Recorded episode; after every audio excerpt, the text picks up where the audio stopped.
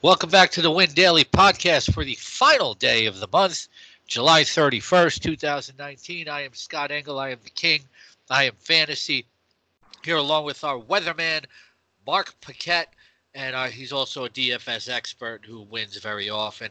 Mark, what's the weather outlook for today? We have day and night slates. Yeah, much like yesterday, we have a couple low grade delay issues. Um, we saw some rain around Cincinnati get out of the way, and then they traded the raindrops for rainmakers in, in terms of Amir Garrett and Puig and the rest of the Pirates. But anyways, yeah, um, some chances from showers or a thunderstorm in Washington, Cincinnati, New York, Kansas City, Philly, and Boston. Would be completely surprised if any of these games postpone, but I can't rule out a delay in any of them.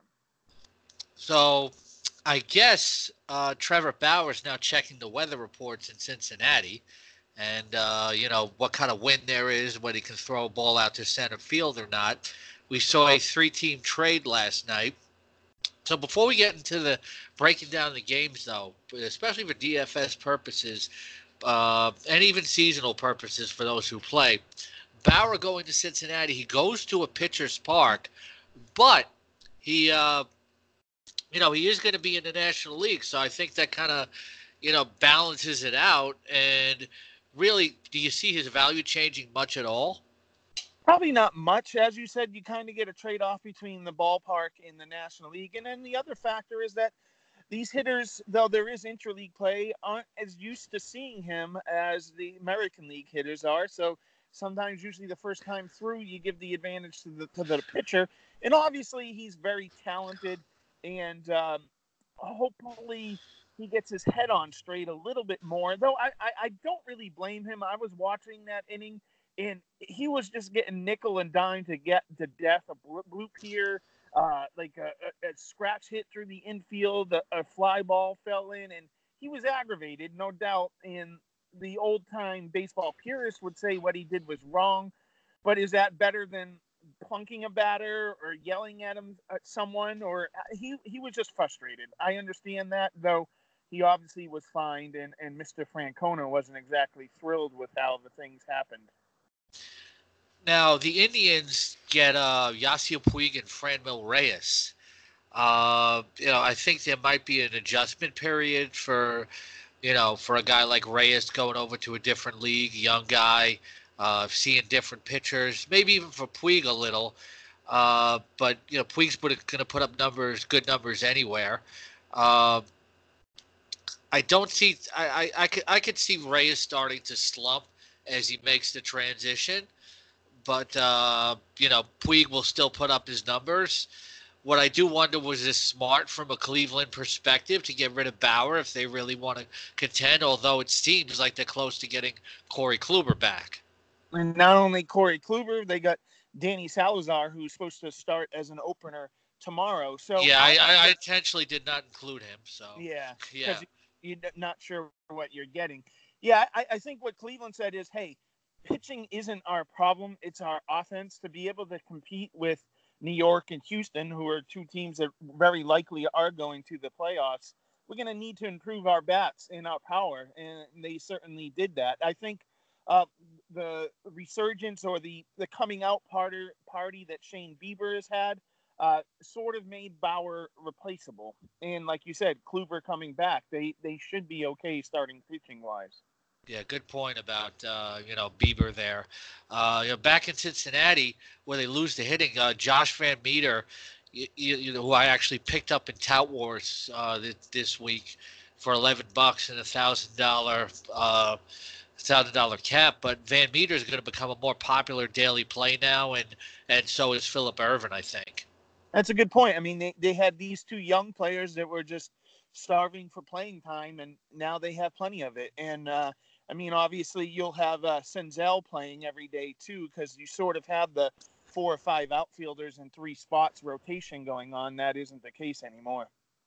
So let's look at uh, the, the, early slate. Atlanta Washington. Mike Soroka, who I'd play against anybody, 9,200 against Anibal Sanchez, only 6,800 on DraftKings. He's won six straight decisions and is 2 0 against the Braves this year. Uh, I don't know if Sanchez could be widely owned against the Braves, and uh, I, I, I like him as a value pick. I think Soroka is a fine cash game play at the at the price. I agree with you in both cases. I, I especially like the Sanchez for savings if you're playing early or the all day slate. Um, and the reason is recency bias. Everyone's going to see the Braves, what they scored nine or 11 runs last night. I think it was uh, somewhere in that neighborhood. And they're going to continue to go gravitate towards those bats. And that may not may not be the way to go. And if you like Soroka, to, I mean uh, Sanchez to pitch a good game against them. The Pirates are at the Reds. These two pitchers are coming off their worst starts of the season, but uh, you have to like Luis Castillo at 10,400 on DraftKings. Uh, maybe the top pitcher of, of the early slate against the Pirates, against Dario Agrazal, uh, who had his, his worst start of the season at Citi Field on Friday. I don't know if I'd necessarily load up on Reds bats, but I really like Castillo. Maybe compare on DraftKings pairing Castillo with Sanchez on the early slate would be the way to go. That probably gives you plenty of upside of Castillo and then the safety of Sanchez. I like your thinking there, Scott. I guess another thing we have to keep in mind is is Cincinnati done dealing? Um, the, the Major League Trade deadline is at 4 p.m. Eastern, and unlike last year's, there is no secondary trade deadline for August 31st. I forgot they call that like the waiver. The non-waiver deadline. deadline, yeah. Yeah, that is now gone. So you have to wonder if you're going to have more trades today, or simply there's too many teams in the mix and not enough buyers versus sellers, and, and you have to wonder who else is going to be moved possibly in this game with both teams pretty much out of contention. All right, coming up next is a, a game that features two uh, outstanding pitchers uh, against against. Uh, although one would look out so outstanding the last time out, but the marquee pitching matchup of the early slate. But there's going to be some offense in this. Zack Greinke uh, takes on Masahiro Tanaka this afternoon at Yankee Stadium as the Diamondbacks and the Yankees. Tanaka coming off. Uh, coming off like uh, a historically bad start, the first Yankees started ever allowed 12 runs in a game uh, beating by the Red Sox, which Mark enjoyed against Zack Greinke, who's only 8,600. You can't use Greinke against this lineup. Uh, Tanaka's coming off a terrible start. If you want to maybe bank on a rebound in a tournament, he's only 7,600. But you know this game's hard to read. I, I I I call this a stay away game on both counts. I think a lot of the early games are, are hard to read. A, you got the the emotions in Pittsburgh and Cincinnati, how much did that carry over the trade deadline? That are players going to be taken out in the middle of the game? Though I have no idea why Puig wasn't taken out in the middle of the game after it was announced he was traded. But uh, getting back to New York and Arizona, I like the philosophy you have in both cases. Tanaka has been historically bad against the Red Sox. um, his last two starts, I believe he's given up 18 earned runs in about five innings. So take that away, he's pretty good against everyone else. You would think he's going to bounce back. Then you mentioned Greinke. He's been the model, consistent pitcher most of the year. Um, but the Yankees, for one of the few times out, were shut down last night. Do they hit a couple long balls off of Greinke today? He, we all know he doesn't have overpowering stuff. He's the right-handed version of the crafty lefty right now. He just knows how to pitch and uh, he won't strike out at batters, but he will give an occasional home run up, especially if the ball is over the middle of the plate. Toronto's at Kansas City. Jacob Waguespack against Jakob Junis. Junis looked like he was starting to pitch well, uh, but then uh, he had a bad start the last time out. Waguespack against the Rays pitched decently. Uh, you never know what you're going to get with Junis, but when I can spend less money for Anibal Sanchez, I'm, I'm not going to chance it today. And uh, this looks like an avo- avoid game for me on both counts because I really don't like Royals bats. Pair of Jakes going. Uh, I guess the only guy, and I will continue to go back to this well, and he has started to hit the ball really well over the last two weeks or so, is Vladimir Guerrero Jr. I until his price rises to uh, where I think his talent level is, I'll continue using him almost on a daily basis. And the game that we want to use the bats for, and why are we going to use a starter like Anibal Sanchez or maybe even Tanaka, if I doubt Tanaka. Colorado and Los An- and Los Angeles at Coors Field on the early slate here. Hyunjin Ryu had his worst start of the year against Colorado uh, early this year in Coors Field. German Marquez uh, coming off of two strong starts, but doesn't pitch as well as home. So you're you're looking to stack here. Uh, Max Muncy's 5600, but probably worth it. Alex Verdugo is only 4400. AJ Pollock, AJ Pollock's out though. Uh, AJ Pollock is not healthy, right? Well, no, he like batted lead off last night. Uh, okay, uh, I'm sorry. I'm yeah. thinking of somebody else. Pollock is 4,300, so you get to save some money there. Uh, if Kristopher Negron's back in the lineup, he homered last night. He's only 3,300. Will Smith is also in play. So Dodger stack probably top top of the radar. Then after that, uh, in the early slate, you, you, probably go with some of these Colorado bats against Ryu. Uh, maybe they won't be as widely owned because some people uh, thinking that okay, Ryu can have a good start anywhere. You got Ian Desmond; he's only 4,200 uh, as well. Ryan McMahon, just uh, you don't want to do lefty on lefty though, really, but he's only 4,300. But De- Desmond's a nice price. Uh, you'll have to spend up for some of these bats though in Colorado, so I'm kind of liking the Dodger stack a little bit better. Um, it was just a few weeks ago where basically every National League team was in wild card contention.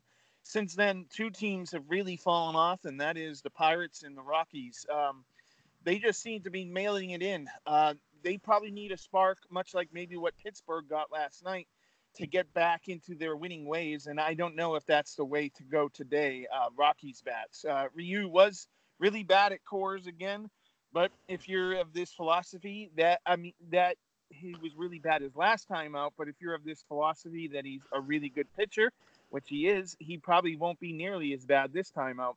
But on the other side, you mentioned some Dodger bats, even though they have a huge league in the, lead in the National League West and are certainly going to make the playoffs and most likely have home advantage throughout all the rounds of the playoffs. They still need to clinch those, so they're still in play. There were quite a few, uh, or at least a pair of under the radar radar uh, acquisitions that the Dodgers made yesterday. You mentioned Negron out in the outfield, and the other was Tyler White. Now, White is probably going to be against lefties only, so I wouldn't expect him in the lineup, but he is on the team now. And uh, you mentioned Will Smith. He did not play last night, meaning that he's almost guaranteed to play in a day game today. And he's a bat that I think they're going to use 80% of the time from here going out, and he has a lot of potential. Okay, then we got Detroit at the Angels. Daniel Norris against Jose Suarez. Uh, you know, if you don't want to run a Coors Field stack, uh, I think you got to do it against Norris and his 4.89 ERA. Uh, you know, you have David Fletcher at 4,200. Of course, Mike Trout at 5,700 is a must. Andrelton Simmons is only 3,400. Pujols is just 4,400. So I, I, think you can run an Angel stack here too. Not only an Angel stack, look to use their pitcher. I think everyone and their brother for every from the time till we stop playing DFS is gonna look to pick on Detroit, look to pick on the White Sox, look to pick on the Marlins, though they're scrappy, look to pick on Pirates. You know what I'm saying? The teams that have called it in, mailed it in, and just don't hit really well. And Detroit is probably number one on that list. So anytime you have a starter against Detroit, he has to be at least a mention and a possible play. so he's actually going to recommend Jose Suarez. So on the early slate, Dodgers, Rockies, Angel stacks. Uh, Castillo, Jose Suarez, Anibal Sanchez are your pitchers. Yes. Uh, night slate: San Francisco at Philadelphia. Vince Velasquez is coming off a strong start. Uh, Jeff Samardzija coming off a bumpy one here. You never really know what you get with either pitcher here. This has a look of an avoid game for me. I, I like what you're saying there, but a lot was been made in the Philly press about how they were floundering and they were probably the most disappointing team in the National League. Yes, they're in wild card contention, and I actually think they're tied for a wild card spot right now. But they were a lot more was expected out of them. Um, Drew Smyly, his last two starts, has breathed some life into the team, and Vince Velasquez, his last start was really good as well. So you have to wonder if they are sort of coming back to life mainly by the strength of uh, their arms and starting pitchers. And these both these starting pitchers weren't in the rotation of a month ago, so they're really, I think, each time out they're going to be in contention for me to use. Now, it was only a few weeks ago where every time that a pitcher went against San Francisco, you went to use against uh, use that arm. Recently, San Francisco has hit the ball well, but their last couple games they have not. So you have to wonder if San Francisco is coming back down to earth, especially players like Yastrzemski, who uh, obviously Carl's grandson, and Alex Dickerson are sort of becoming back to more who they really are as compared to the stars they were the last month or so. Houston is in Cleveland. Jose Urquidy is uh, coming off of two strong starts. Uh, Zach Plesac is coming off a strong start here, but he's kind of hittable. If anything, here I might be thinking Astro stack. Completely agree, Astro stack. The thing is with Plesac and the rest of the tribe staff, they've kept their teams in games. That's good. The bad, especially with Zach Plesac, he's given up 10 home runs in a little more than 60 innings. That is very bad. Uh, Houston should be able to hit some long balls off him tonight and that's where I'm going to go for bats on the night slate. Is probably going to try to load up on Houston and not really be picky righty versus lefty. Just see what I can afford because I do want to spend up for an ace that we haven't talked about yet, but I'm sure we will. All right, uh, coming up next, we got Tampa Bay at Boston. Andrew Kittredge is the starter. He's been okay, uh, but uh, then you got Rick Porcello, who finally stopped the bleeding in his last start. But I kind of like a Tampa Bay stack here as well. Travis d'Arnaud's up to 4,800, but he's worth it on DraftKings. Ji-Man Choi is just 4,000. Joey Wendle is only $3,000. He could be a punt or maybe somebody uh, you use to you know surround surround another stack. Willy Adames is 3,700. Tommy Pham 4,700. Uh, you can build a, at least a mini stack with the Rays here. Austin Meadows too should be there, but he's a little bit more expensive. Expensive. Forty eight hundred, but with the yeah. other price bats there, you can afford them. Pham was scratched last night. Just have to make sure that he's uh, still in the lineup for tonight. Um, yeah, Porcello had been not good. He did pitch well against the Yankees. You wonder how much Porcello and the rest of the Red Sox were up against the Yankees though they're fighting tooth and nail with the Rays for a wild card spot, so there should be uh, as much motivation tonight.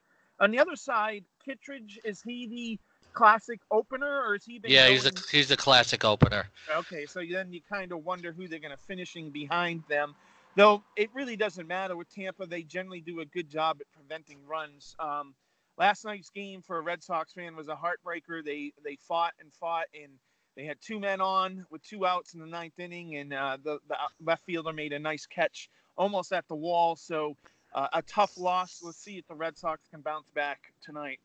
Minnesota, Miami, Jose Berrios, 10,700 is going to be the most popular cash game play of the night.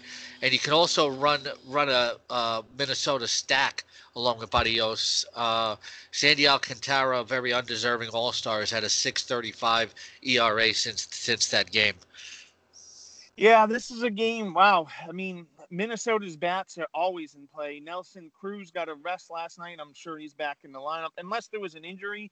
Uh, I didn't see anything about that. I figured it was just a day of rest. But all up and down the Minnesota uh, lineup, you can you can look to use some bats here. There will probably be some long balls hit.